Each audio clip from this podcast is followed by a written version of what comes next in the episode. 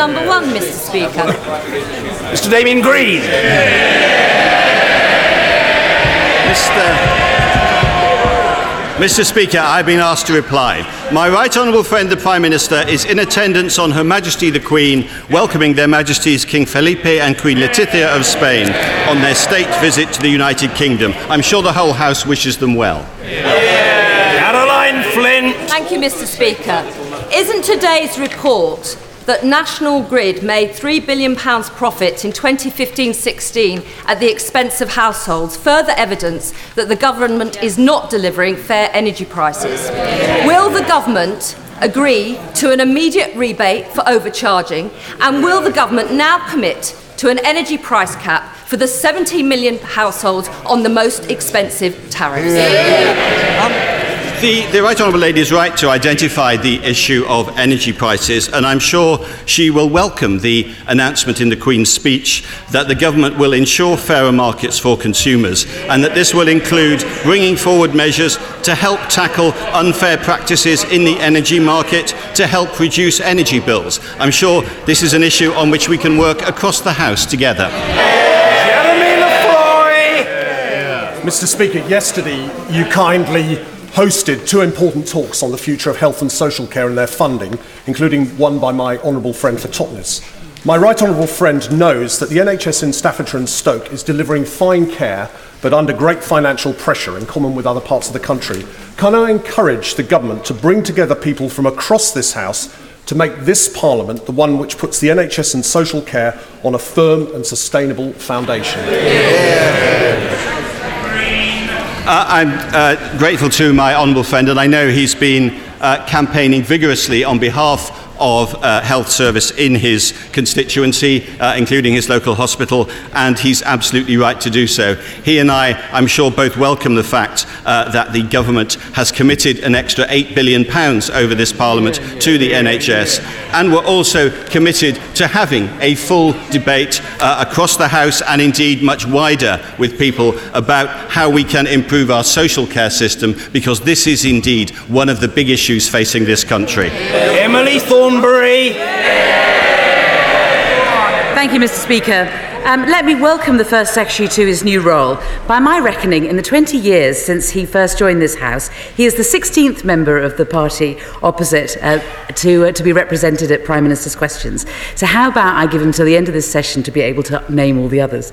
Um, in the meantime, I'm, uh, I'm sure that, uh, that uh, he and the whole House will join me in congratulating Jo Konta and the British and Irish Lions on their historic achievement of re- recent days.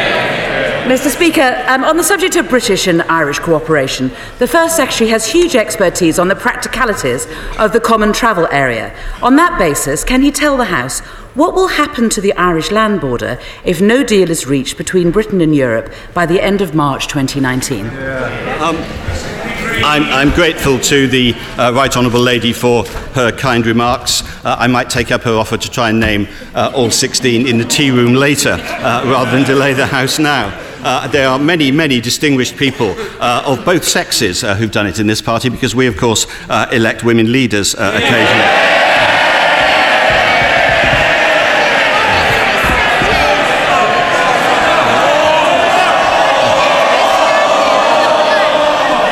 I'm also, I also absolutely, uh, absolutely share her view about the uh, British and Irish Lions, uh, though it, it, strikes me as a particularly British thing to do to celebrate a drawn series uh, quite as hard uh, as we have, but nevertheless, that's the way we do sport. Uh, and indeed, you, I know, Mr. Speaker, will be very keen on following Jo Konta's progress through Wimbledon, as well as Andy Murray. Let's hope we have two finalists uh, over the weekend. Uh, on, the, on the substantive question she asked uh, about the Irish border, uh, she will know that uh, it is the aim of this government to make sure that we get the best deal for Britain. And as the Prime Minister set out in her Lancaster House speech, one of the key issues which we want to bring forward and have brought forward at the start of the negotiations is precisely the issue of the Irish border because it is extremely important not just for uh, our own citizens in Northern Ireland, but for the Irish Republic, uh, that we get that right. Uh, and indeed, uh, I have already had meetings with my opposite number, the Taoiseach, uh, on this matter and other matters. Emily Thornberry. Yeah, I mentioned at the outset that he's a 16th member to represent his party in Prime Minister's questions since 1997. Of uh, only three of those have been women, and the last one before the current Prime Minister was 16 years ago. I believe we've had three women Labour MPs doing this job in the last two years alone. But if I may turn to the next question, my question was not what deal do we hope to get? My deal was not my question was not what deal do we hope to get, but what happens if we get no deal at all?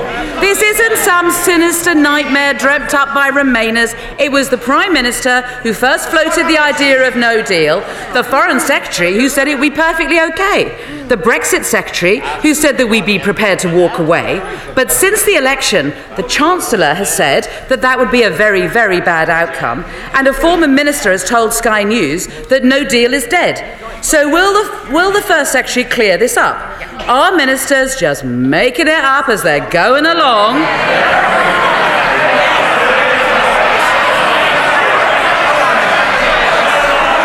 Or, or is it still the government's clear policy that no deal is an option?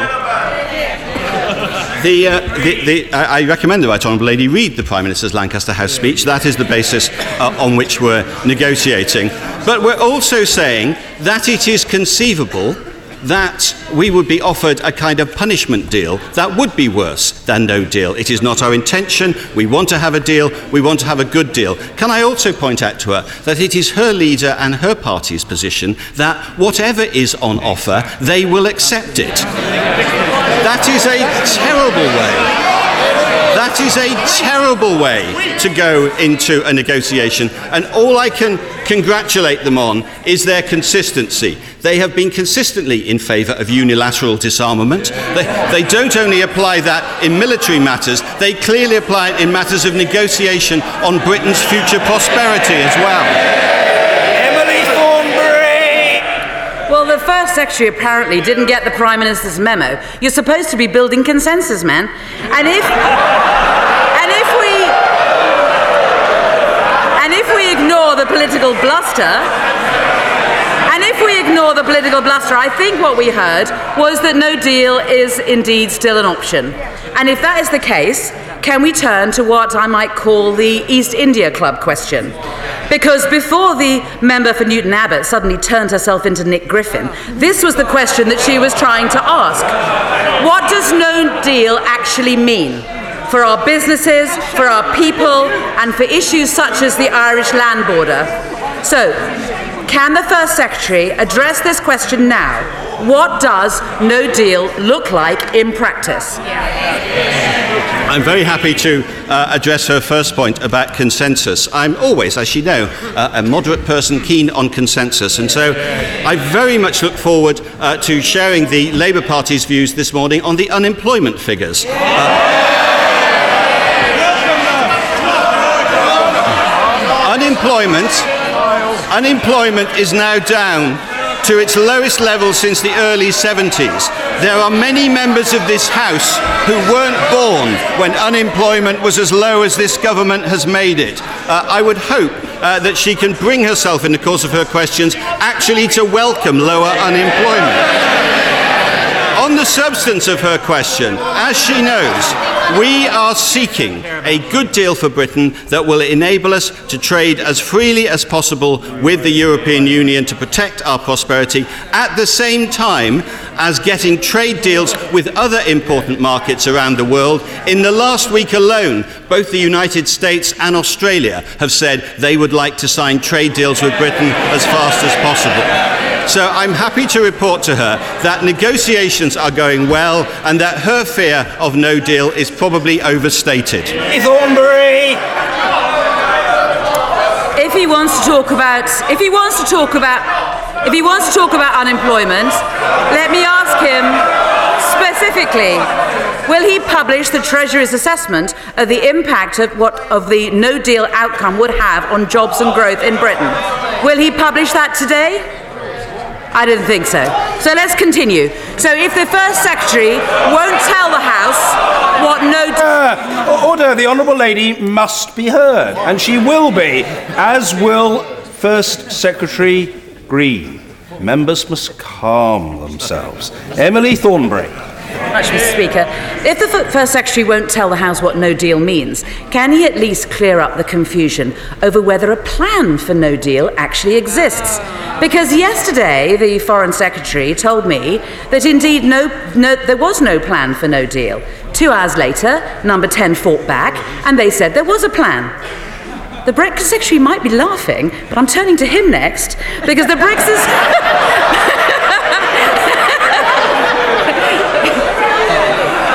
The Brexit The Brexit Secretary was so busy fighting with himself that on March the 12th, he said that there, that there was a plan. On March the 17th, he said that there wasn't. On, Mar- on May the 19th, he said he spent half his time thinking about it. And yesterday, he said that he wasn't prepared to comment. So, can the First Secretary clear up the confusion today? Is there a contingency plan for no deal or isn't there? And if there is, will he undertake to publish it? Um, the, honor- the Honourable Lady says she's happy to talk about unemployment. I notice she can't bring herself to welcome falling unemployment We will, we, will, we, will, we will clearly have to try harder to establish consensus on what I would hope would be something that genuinely unites all sides of this House. Uh, on the issue of uh, the report, the uh, OBR is publishing its fiscal risks report tomorrow. So if she can be patient, she will see the report she wants. Emily Thornberry. So let's be clear. The First Secretary seems to be saying that no deal is still on the table, but he won't say what it means. That, and there is and there is a no deal contingency plan, but he, is not going to publish it. This really is two steps forward and two steps back. After all, if the government seriously wants open cross party debate about the best way forward for Brexit, surely they, can, they have to spell out what all the options look like. So, can the First Secretary at least provide some clarity on one issue? And let's try and make some progress today. He has said repeatedly that we want to avoid a cliff edge Brexit.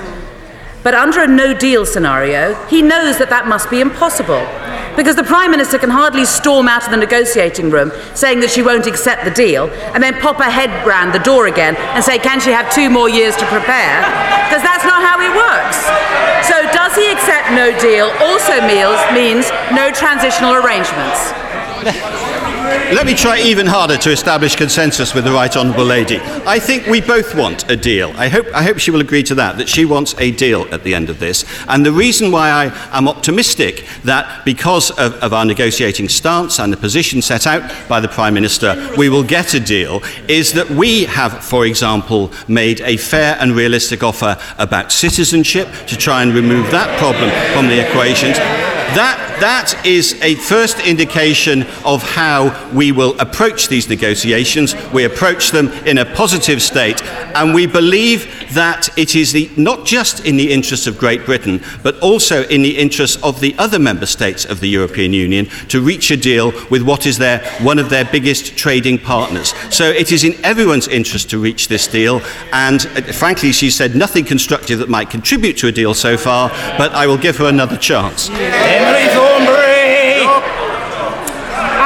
I know the, I know the, right honourable gentleman is new to this, but the way the rules work, Order, order, uh, order. I don't know whether it's spontaneous or orchestrated, and I don't really care which. But whichever it is, the idea that it's going to stop the Honourable Lady asking her questions is for the birds. So members are wasting their vocal cords. We will carry on as long as necessary to accommodate the backbench members whom I wish to accommodate. Emily Thornberry.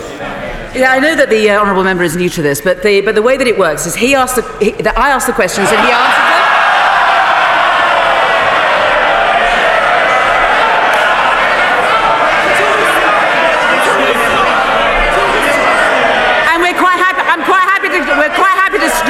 Places with them. And frankly, if he doesn't want to continue under these rules, I'm sure there's plenty of other people on the front bench there who'd love the opportunity to audition as Prime Minister. But I, I do appreciate, I do appreciate all the First Secretary's answers, uh, but they do just serve to illustrate what a mess the government has got itself into by threatening to walk away even before talks began. Isn't the truth now that we've got a no deal option on the table, but they won't tell us what that means? They've got contingency plans, but they won't let the public see them. We've got a Chancellor demanding transitional arrangements, which a no deal option makes impossible. We've got a Foreign Secretary making it up as he's going along. We've got a Brexit Secretary so used to overruling his colleagues that he started overruling himself. And we've got a Prime Minister who's so bereft of ideas that she's started putting suggestion boxes around Parliament. but as a country, as a country, we have got 20 months to go until Brexit. We absolutely have got to get a grip.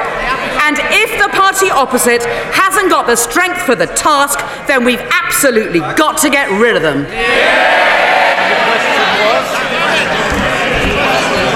I think, I think there may have been a question somewhere in that. Can I assure the Right Honourable Lady uh, of two things? First of all, that this government is already in the negotiations. She will have seen that. We have started negotiations, they are going well. We said that the first thing we wanted to do was negotiate citizens' rights. That was the first item on the agenda of the first meeting. We want to make sure that uh, European citizens in this country, and equally importantly, British citizens living in other European countries, have as much certainty about their rights as soon as possible. That is what we are negotiating. That is the sign of a practical, pragmatic government getting on with work in the interests of the British people. What we would have as we've seen from the Labour Party, they've so far, I've counted, had nine different plans uh, on Europe. They want to be both in and out of the single market, in and out of the customs union. Uh, they said they wanted to remain. They voted uh, for Article 50. They split their party on that. And she made one point about whether she would prefer to be Uh, at this dispatch box rather than at that dispatch box. I would also remind her of the other event that's happened recently where the Conservative Party got more votes and more seats than the Labour Party and won the election. David Morris! Thank you, Mr. Speaker. Mr. Speaker, I do welcome the jobs that have been announced. And furthermore, Mr. Speaker, after 65 years in my constituency of talking about a link road, one actually occurred on my watch. And furthermore, there's an enterprise zone stroke business park that I'm trying to attain, and we've had a very productive meeting with the Powerhouse Minister yesterday, and also the First Minister of the Isle of Man, who I do believe is here today. And would my right honourable friend help in any way possible to ensure that this business park does become a reality to create more jobs in Morecambe and Lunesdale? Uh, I agree with uh, my honourable friend. Uh, he'll be interested to know that in uh, the northwest of England, uh, employment has increased by 2.5% uh, over the past year, uh, and uh, the Labour benches may wish to welcome that rather than just heckle it. He's absolutely right to highlight the importance of having business parks and enterprise zones as drivers for uh, economic growth. I wish him well in his campaign, and I'm sure my right honourable friend, the Business Secretary, would be happy to look into the matter. Blackford! Thank you, Mr. Speaker. I'm sure the whole House would want to join with me and my colleagues in marking the 22nd anniversary of the sad events in Srebrenica and thank those that held the memorial last night in London to make sure that we never forget. Uh, Mr. Speaker, will the First Secretary of State confirm that the devolved administrations will not face a diminution of powers as a result of the repeal bill? I, uh, I, I joined the uh, honourable gentleman in, in commemorating the dreadful events uh, at Srebrenica, uh, and I'm happy to uh, reconfirm uh, what my right honourable friend the Prime Minister and others have said, that yes, uh, under the, the terms of the Brexit deal that we will negotiate, uh, that there will be no uh, diminution of the devolved administration's powers, and indeed that we look to devolve more powers due as a result of this process. Ian Blackford! We will use them. We're not going to I thank the First Secretary of State for that answer. Thank you, Mr Speaker. I thank the First Secretary of State for that answer. Will he confirm that there will be a cast iron guarantee that all powers that come back into the United Kingdom on devolved matters yep. will be returned? Hear, hear. And furthermore, does the United Kingdom government intend to amend Schedule 5 of the Scotland Act yep. to change any aspect of the devolved competencies uh -huh. that were approved with the Scottish referendum in 1997? Yeah. Yeah. Yeah. As, as I said, I can only keep uh, repeating the assurances uh, we've already given. I'm slightly surprised at the Scottish nationalist approach in that my understanding of their position is that they want the powers taken from London to Edinburgh so they can give them back to Brussels. I, I, as I understand it, that's their position. Uh, but uh, perhaps their inability to explain the logic of that position uh, might explain the recent general election result they have. Thank you very much, Mr. Speaker. Earlier this year, a brilliant new hospital, St Luke's, opened in my constituency. But the old cottage hospital, which it replaces, contains an important and unique war memorial. Will the First Secretary agree with me that however the NHS redevelops that site, it's vital that that war memorial is preserved in a fitting way so that future generations can remember the sacrifices of those who came before us. I, I think perhaps particularly at the moment when uh, we are about to commemorate the centenary of the terrible Battle of Passchendaele, uh, it's very important uh, that we consider the issues uh, of war memorials. Mem- memorials like the one he mentions call on us to remember uh, the horrors of war and honour the memories uh, of those who died. Uh, in this case, I understand that the War Memorial is protected by a Historic England Grade 2 listing, and so specific planning consent would be required to relocate the memorial as part of any future plans. I hope that will provide the protection he and his constituents need. Thewliss. My constituent has serious mental ill health and has had over 50 separate admissions to psychiatric care. She requires regular monitoring to prevent her condition worsening and becoming a danger to herself and others. Now, she could access support under DLA, but stands to lose £110 per week under PIP.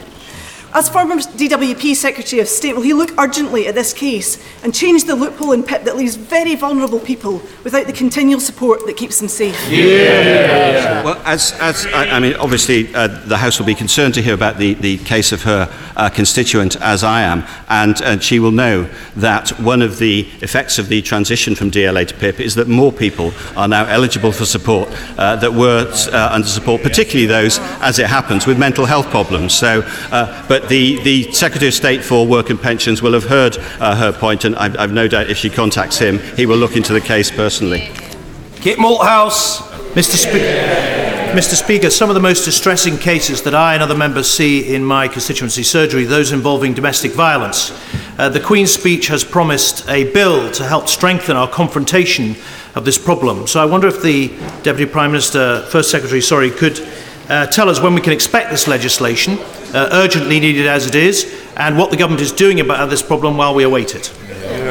Well, I agree. This is a, a, a hugely uh, important issue, and, and he's right. Uh, we've committed in the Queen's speech to introduce a domestic abuse bill uh, in this session, which I hope will be uh, a landmark in this very uh, important area. He, he, what we want to do in the bill is set in motion um, a transformation uh, not just to protect and support victims, but to recognise the lifelong impact domestic abuse uh, can have on children, uh, and to make sure that the agencies respond effectively to uh, domestic abuse. We'll, of course, be consulting with uh, all the uh, relevant professions and voluntary groups uh, on this, but we are absolutely determined to press ahead with this very, very important legislation. Jarvis. Little Max Johnson is nine. He's in hospital and he's urgently waiting for a heart transplant. His mum, Emma, and his brother Harry join us today to support Max, but also the 10,000 people around the country who need an organ transplant.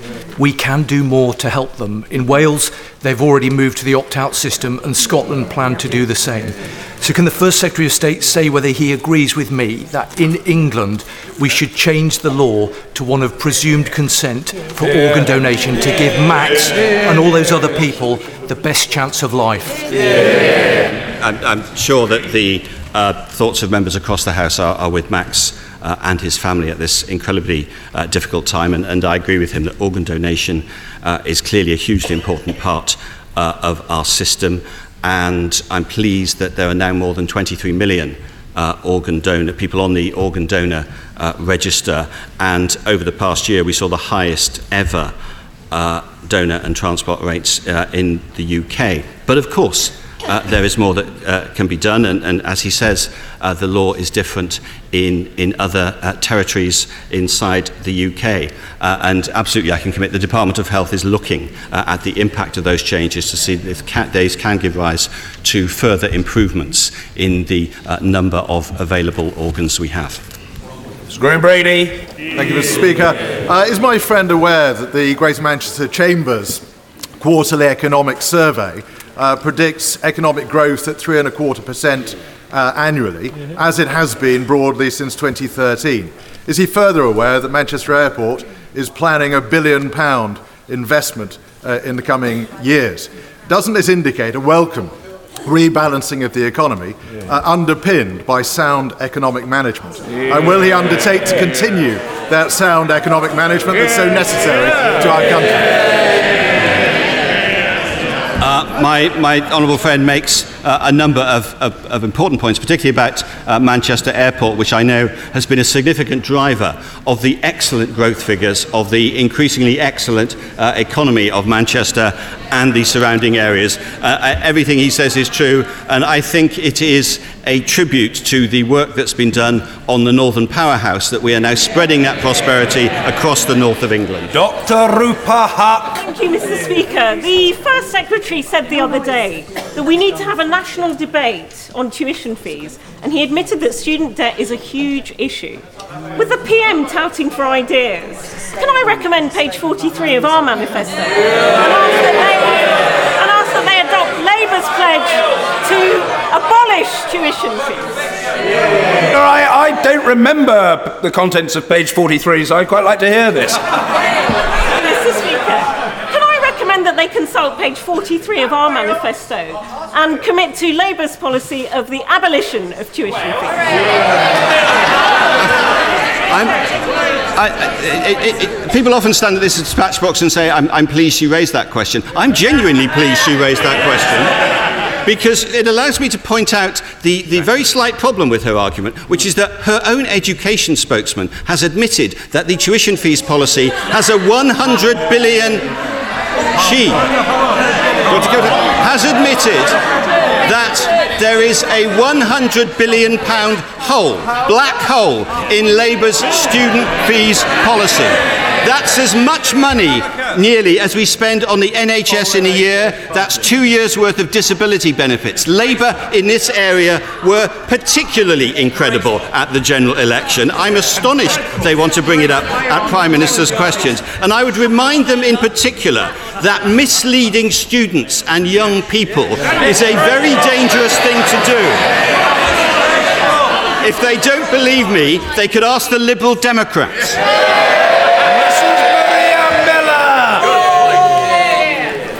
Speaker, just one in five of our public art sculptures and statues is of a woman. Next week, to mark 200 years since the death of the world renowned novelist Jane Austen, the first ever sculpture of her will be unveiled in my constituency, Basingstoke, the borough of her birth, the county that inspired her. Will my right honourable friend join me in calling for more places to do what Basingstoke has and celebrate their famous daughters? I'm, I'm, I'm, delighted to echo uh, my right honourable friend's uh, call to, to welcome this new statue of Jane Austen in Basingstoke. I'm genuinely astonished that there isn't a statue of Jane Austen uh, anywhere else uh, around the country. Uh, one of our, our greatest authors and, and still popular 200 years uh, since her birth. and I would be very, very happy also to echo her desire to have more statues of Britain's greatest women spread around the country. Davy Perkins you, uh, Mr. Speaker. Politicians are said to be here today and gone tomorrow, but whatever tomorrow may bring, the Prime Minister isn't even here today to mark the end of her first year in power. And I note for the first time since she's become Prime Minister that she, she I, I, listen, you might like to hear this. For the first time since she's become Prime Minister, her image has now been removed from the front page of the Conservative Party website. So, can the First Secretary, can the First Secretary tell us why she has gone from being the next Iron Lady to the Lady Vanishes? Um, The, the, the Honourable Gentleman is, uh, is ingenious in, in asking uh, very personal questions, and I commend him for it. Unfortunately, he has got his own record on this subject. As recently as June last year, uh, the Honourable Gentleman said that the, the leader of the Labour Party is not destined to become Prime Minister, and he called on him to resign. Uh, I suggest he might want to make peace with his own front bench before he starts being rude about ours. Thank you, Mr. Speaker. Uh, today's jobs figures show that we have the highest employment rate since comparable records began. We have, we have more people in full time employment, and we are touching on the lowest youth unemployment since records began. In light of the Matthew Taylor review and the modern working practices, what more can be done to ensure that this record continues and that low youth unemployment continues and we rid, rid this country of that scourge? My, my honourable friend is, exa- is exactly right, specifically on the subject of youth unemployment. One of the particularly welcome figures of the consistently low and falling unemployment figures over which this government has presided is the fact that youth unemployment is now at historically low levels and lower than many other comparable economies. We will continue this not just uh, with our moves on more apprenticeships in this Parliament, but also with the introduction of new and better technical and vocational education, which is key to providing long term prosperity, not just for the economy as a whole, but for everyone in this country. Rosie Cooper. Thank you, thank you, Mr. Speaker. How can the government continue to justify not providing fair and equitable funding arrangements for West Lancashire to support Water Level Management Organisation, otherwise known as drainage boards, um, to help protect homes and the agriculture and horticulture industries critical to the local economy, instead of causing EA to threaten to turn off the Alt Crossens pumping station. Uh, the uh, Honourable Lady raises uh, a reasonable point about the uh, Environment Agency. It is the Environment Agency's duty uh, to ensure that uh, water supplies are, are good and safe. And I'm sure if she wishes to bring this issue up with my right honourable friend, the uh, DEFRA Secretary, he would be happy to talk to her about it. Andrew Selous. Zero energy bill homes at below market prices are being built by British architect Bill Dunster with the support of the Building Research Establishment. Given their potential to help people find affordable housing, what more can the government do to help expand this type of housing as part of our commitment to both enterprise and social justice? Well, I, I know my, my honourable friend is an energetic uh, campaigner for uh, social justice, and this is a very good example of how uh, having a dynamic and flexible economy is not just good for the economy, it's actually good for the whole of society. And uh, I'm happy to join him in welcoming uh, this type of innovation. It's a, the uh, Bill Dunster's firm is a good example of such innovation, and I know that it's been supported by the government's enterprise investment scheme. So the government is doing its best to support uh, this type of measure, and we're stimulating the growth of the off-site construction sector, which enables more houses to be built through our accelerated construction programme and the home building fund. This is uh, another very important issue to make sure that we spread the benefits of prosperity around this country. Tim Farron. Mr. Speaker, I wonder if the First Secretary might imagine what it feels like to be a parent forced to uproot their children from their once settled home to flee war and persecution, as millions of refugees around the world have done. And then would he imagine further how it might feel for those who become separated from their family members, with one family member making it, for instance, to the United Kingdom, needlessly kept apart from their families due to cruel and unnecessary barriers to family reunification. So, will the government today endorse Baroness Hamwee's bill in the other place to bring those desperate families back together? The, the right honourable gentleman raises an important issue, and, and he will be aware uh, that uh, this government, this country, has done a huge amount, uh, particularly in the region, but also uh, here at home, to help refugees from uh, countries such as Syria. We've expanded the Vulnerable Personal, uh, Persons Resettlement Scheme, uh, so we make sure our doors continue to remain open to people who most need our help. And in particular, we work very closely uh, with the UNHCR to identify and refer the most vulnerable refugees. That is the most sensible uh, humanitarian way we can help uh, these very desperate people. Uh, and can I also say, since I assume this is his last question, I suspect uh, as leader of his party, can I uh, wish him a fond farewell uh, from that job uh, and say that I'm delighted that the Liberal Democrats have taken so seriously uh, the government's fuller working life strategy, which is about uh, providing uh, more jobs for older workers, and they are about to, uh, to skip a generation in their leadership. Shailesh Vara. Thank you, Mr. Speaker. At the recent G20 meetings, the Prime Minister had excellent and constructive trade discussions with the leaders of India, China, Japan, and America, which collectively represent 43% of the world's population and six times the population of the European Union. Would my right honourable friend agree with me that this demonstrates the potential for a prosperous and positive future for Britain post Brexit? And it really is time for the pessimists to look at the cup being half full rather than half empty.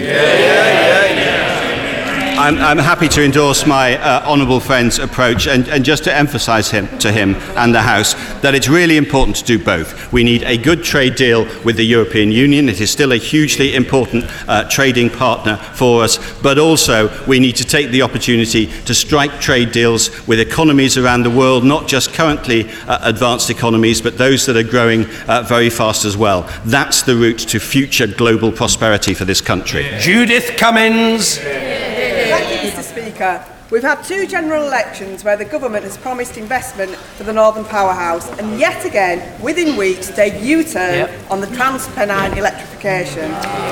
Is the £1 billion deal with the DUP to keep the PM in power being funded at the expense of investment in Bradford and the North?